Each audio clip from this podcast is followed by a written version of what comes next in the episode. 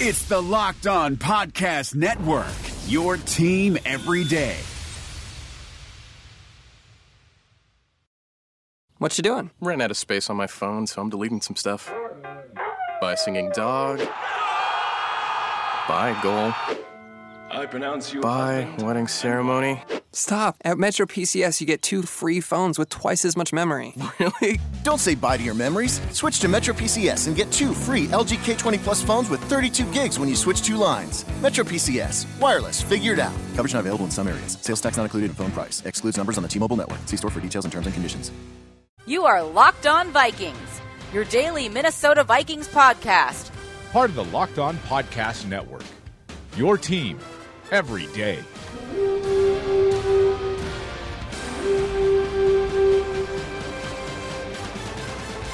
Locked On Vikings on the Locked On Podcast Network. Sam Ekstrom and Sage Rosenfels with you on a Monday. This episode is brought to you by MyBookie.ag. You play, you win, you get paid. Use the promo code Locked On, one word, Locked On at MyBookie.ag to get up to a 100% deposit bonus. It's Sam and Sage, and uh, maybe the, the dulcet tones of Bernie the Bernedoodle in the background. I know he's with you, Sage, and we love when Bernie contributes to the show. So that's uh, that's clutch. Hopefully, he's got a prediction for tonight's game. But uh, how was your weekend? I had a great weekend. I was in Chicago. Actually, when I was sort of taking off uh, yesterday, uh, I, I, saw that uh, Paul, I was at the airport, and Paul Allen and the crew were were just flying in uh, on the Vikings plane. So.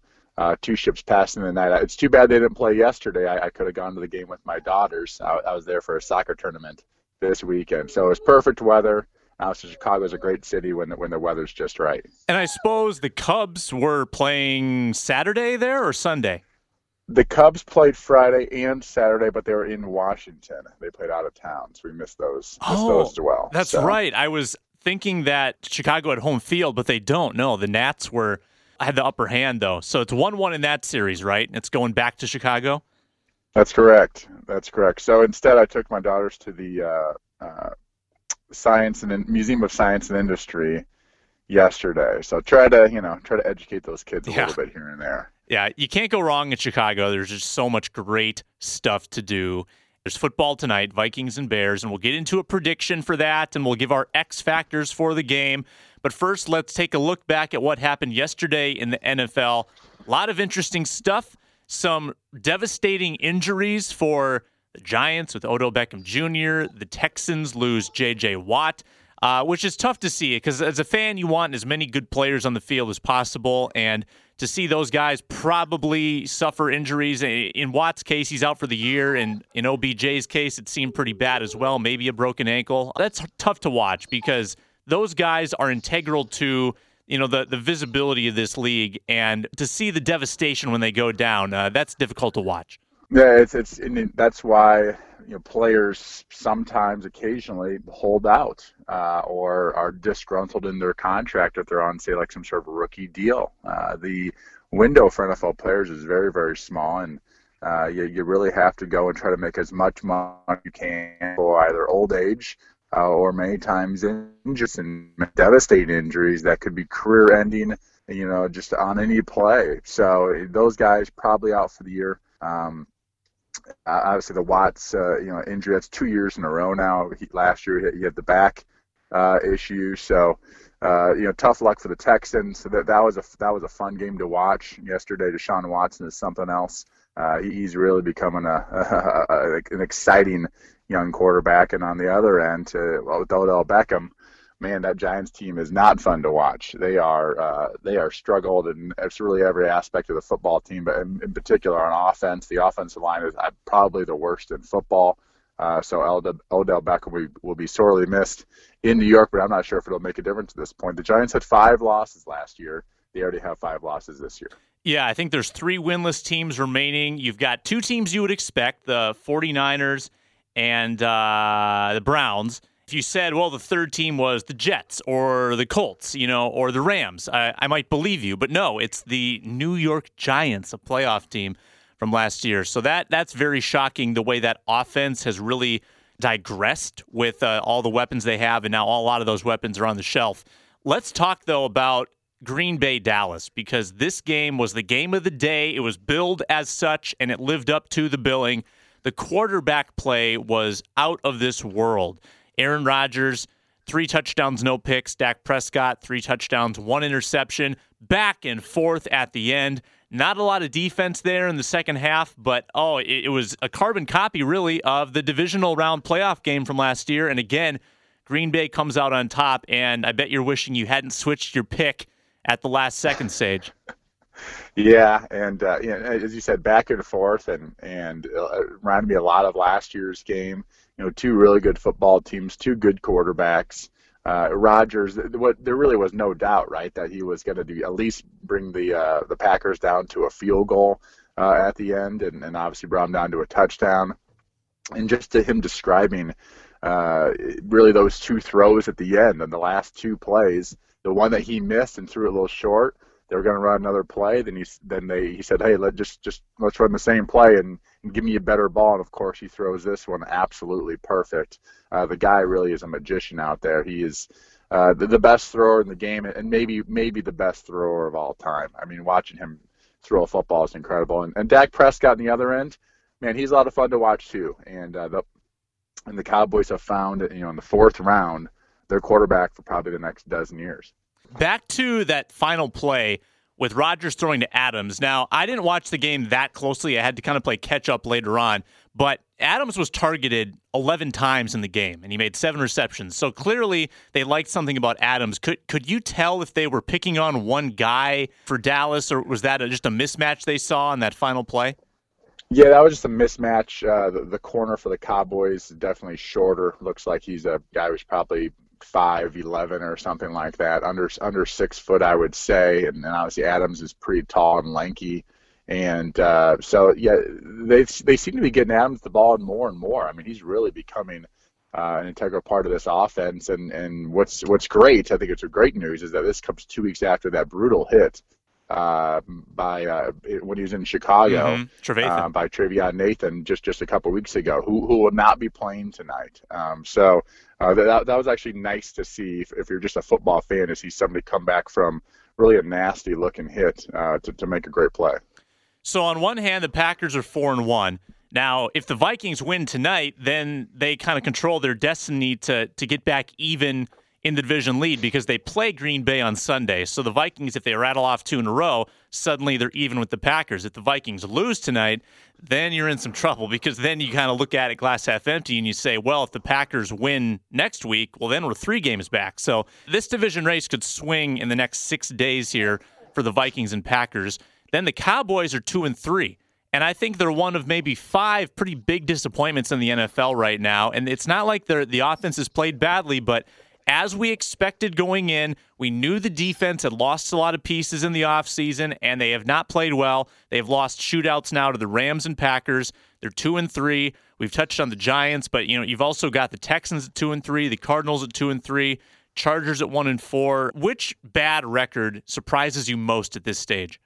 Well, the the Giants, uh, you would say going into the season because they won 11 games last year, but when you watch them play, watch them play week one, I was like, wow, this is a bad football team. This is a, a particular on offense. I mean, they just um, Beckham wasn't playing at the time, I don't believe, and and uh, they were they the offensive line so bad. And then I have this thing where I just I don't like uh, rooting for team, not rooting for teams, but thinking teams are going to be good um, when their offensive lines aren't good. And I, am a big believer in offensive line play, and you sort of go as your O line goes in, in many ways. And unless you have just a completely dominant defense, you're not going to get very far without a good O line. So it's not super surprising after seeing that Week One game that the Giants are 0 5. Um, it is surprising the pack or the uh, the Cowboys are two and three. I still think they're a very good football team. I still think they're going to make the playoffs. They've just run into some t- a couple tough losses. Their defense definitely is not as good as it was a year ago. They weren't a great defense last year, but but they're below average right now. So that's that's the weakness of that football team, and and uh, that that's always concerning too. You know, teams with with with average or below average defenses generally don't make it far uh, in the NFL playoffs as we get into postseason time. So, are the Chiefs the best team in football? I mean, obviously the record says they are, but you know you do have the the Eagles four and one, the, the Packers four and one, the Panthers four and one. Uh, the AFC race is not it's not even close. I mean, you've got a bunch of three and two teams, and then the Chiefs. Uh, do you think they are becoming the favorite to come out of the AFC, maybe even ahead above New England? Yeah, I think the Chiefs are the best team in football right now. Their defense is is really really good. Uh, they're much their defense is much better than New England, and, and their offense is is really multifunctional. I mean, they have so many good skill position players that can uh, really threaten you, whether it's a couple running backs and, and all their wide receivers that they have, and Ty- Tyreek Hill uh, again yesterday, uh, another uh, was a punt return uh, yesterday. So uh, he's a he's an explosive, explosive player, and they use him on on offense as well. So they really have like sort of all three phases: offense, defense, and special teams that they excel at. And, and I think Andy Reid's one of the best coaches in the league. He has been for you know 20 years now, and uh, and and they're making the most of, of of the players that they have on that football team. They've got a lot of good players in Kansas City, and they're very well coached. Well, Sage, we make picks all the time on this show, including our picks on Friday, and I would have gone two and one against the spread in those picks. Missed the Panthers, got the Packers, got the Jets. But it's not necessarily who you're picking it's where you're betting. MyBookie.ag is the place to be. They've been in business for years. Their rep is absolutely rock solid, and they do 100% cash bonuses. So immediately, you're making dough and you're doing nothing. Super fast payouts, just two business days. When you know who's going to win, lay down some cash and win big today. I only recommend services that have been good to me. So I recommend make your way to my bookie for the in game live betting, the most rewarding player perks, and an all new mobile site that makes wagering easy. My tip for tonight, and we'll get into the prediction officially in a second, but I would go Bears plus three and a half tonight. Bears plus three and a half. Even when the Vikings have won at Soldier Field in the last eight years, it's only been by three points. So take the points with Chicago, and you can use that tip by joining now and MyBookie will match your deposit with up to a 100% bonus. Use promo code LOCKED ON, one word, LOCKED ON to activate offer. MyBookie.ag, you play, you win, you get paid. Okay, Kevin, for the grand prize of $1 million, what color is the White House? Um, I know this, I know this, I know this. Um, five seconds. Oh, Switching to Geico could save you a bunch of money on car insurance? Okay. Judges? That's true, Kevin. They'll allow it. Congratulations. You're a winner. Woo! Geico, because saving 15% or more on car insurance is always a great answer. All right, Vikings and Bears tonight at Soldier Field. Vikings have only won twice there since 2002, I think the number is. It's been a terrible place for them to play. Uh, they get Sam Bradford back allegedly. There have been some leaked reports saying that Bradford took most of the first team reps.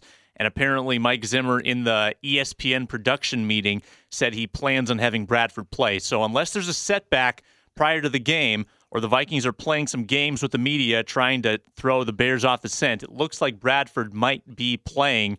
I know you've said that you don't think it's a massive leap up from Keenum at this point.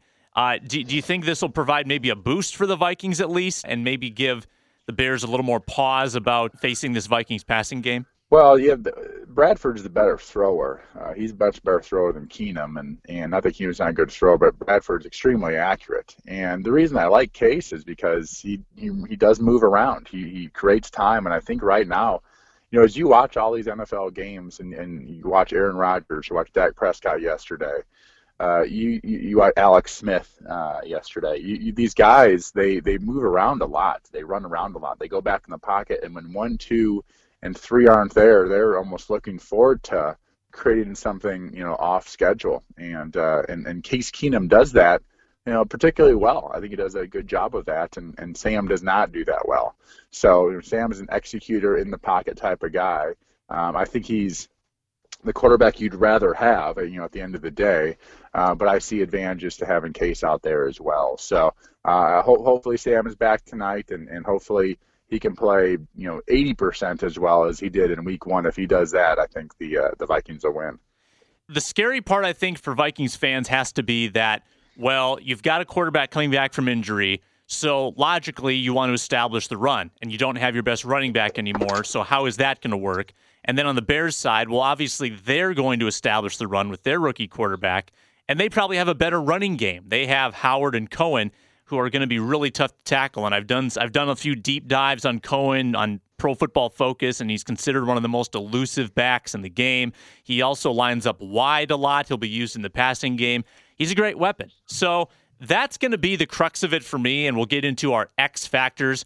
I think it's going to be the Vikings linebackers stopping Tarik Cohen in the passing game and in the open field because he's been targeted targeted I think the fourth or third most times of any running back in football. The Bears use him almost like a wide receiver. They don't have a lot of great wide receivers, so they they use Zach Miller, the tight end, a lot, and they use Tarik Cohen. And if the linebackers aren't tackling well, like they failed to do against Abdullah last week, then I think it's going to be a long night for the Vikings defense. Uh, what do you think for an X factor in this one? I well, I was thinking the exact same thing. I was thinking the linebackers with their matchups on the Chicago Bears running backs, in particular Cohen. Uh, more often than not, when you think linebackers, it's it's actually with with running backs as far as matchups you go with the middle linebacker, uh, you know, Kendricks, in, in this situation. So he is going to have his hands full tonight. You know, he's not a guy. He can run and he can move, but this Cohen kid, uh, I think cornerbacks would have a hard time guarding him. You know, in man-to-man coverage. So he's going to have. Uh, he's going to bring his lunch pail tonight, and he's going to have uh, his his plate full and then some. So that is going to be a huge matchup all night, and I'm sure that the Bears will try to get him in one-on-one uh, situations, whether it's you know some sort of check down over the ball or it's something where they're in a you know say an empty set and he has to walk out and, and play man to man and and be one on one with with that running back for the Bears who is who is explosive. He is good. Uh, he's got that Darren Sproles type thing. Uh, he is a mismatch for every team that he plays against this year. Now, if you were game planning for a first time rookie quarterback, would you blitz you know, send pressure and maybe allow some some openings in the secondary, or do you rush four and then just keep everyone well covered and force them to throw into tight windows? Which way would you go? Oh, I would blitz. I would blitz as much as possible. And as you said, it does leave up sometimes some some open windows in the secondary, or, or but as long as you have everyone covered, uh, at least man-to-man coverage, I would bring I would bring as many confusing three-man front uh, blitzes, the double A gap stuff you know, bring double A gaps and then guys off the edge. I would make things as confusing as possible for the rookie quarterback. I think that'd be fun to watch if the Vikings do that tonight. You know, we've seen their exotic blitzes before, and if they can crack Trubisky and get to him, you know, they could really feast on that offensive line of the Bears.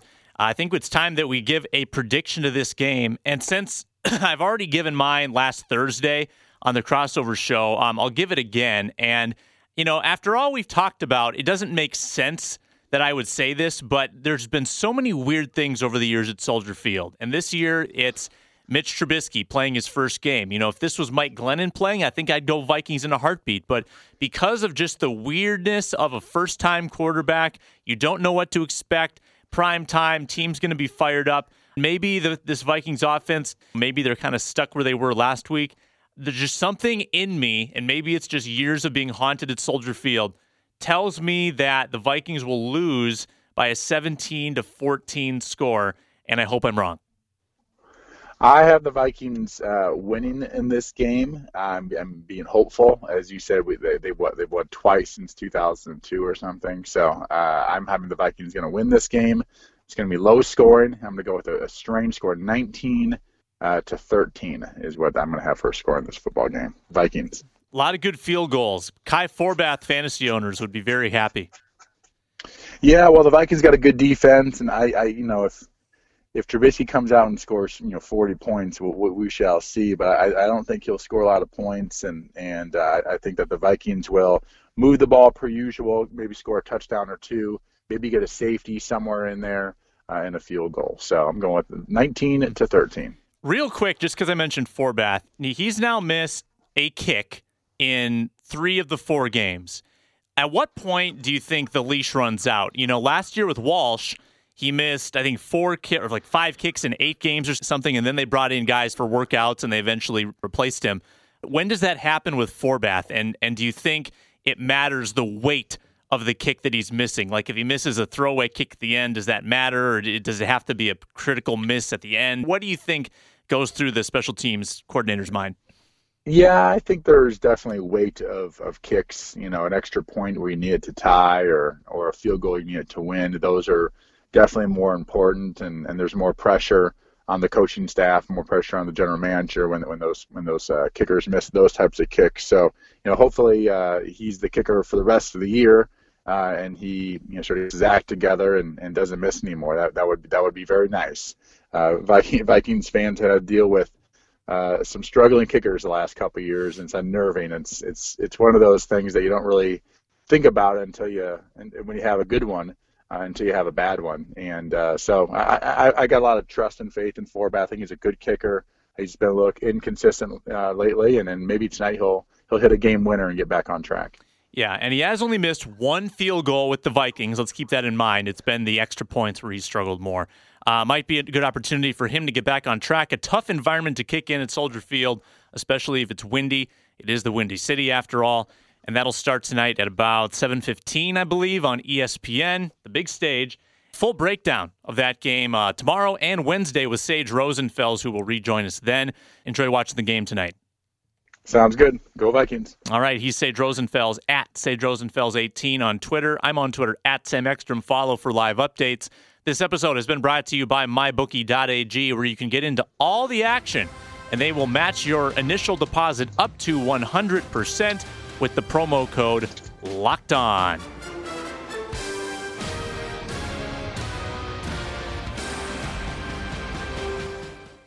Is democracy in danger or decline? Condoleezza Rice, William Galston, and Carlos Gutierrez and others take on this question in the fall edition of The Catalyst, a journal of ideas from the Bush Institute. Surveys show Americans place less trust in institutions like the media and business. Others contend America has faced far more challenging periods and emerged strong. Leading policymakers, Bush Institute experts, and respected journalists take on this debate. Read about it at bushcenter.org/catalyst. Catalyst. Hey, sports fans. My name is Ben Beecken. I'm the host of Locked On Wolves, the Minnesota Timberwolves podcast on the Locked On NBA network. The Wolves might be in the middle of what's turned out to be a pretty miserable season, but there's still plenty to talk about. From the aftermath of the trade deadline to looking ahead at what moves Gerson Rosas and the front office might be planning for the summer, to the possibility that all star snub Karl-Anthony Towns could go off on any given night, it's still going to be a fun spring. Tune into Locked On Wolves daily, Monday through Friday. I'm Ben Beecken with Locked On Wolves, and we'll catch you next time.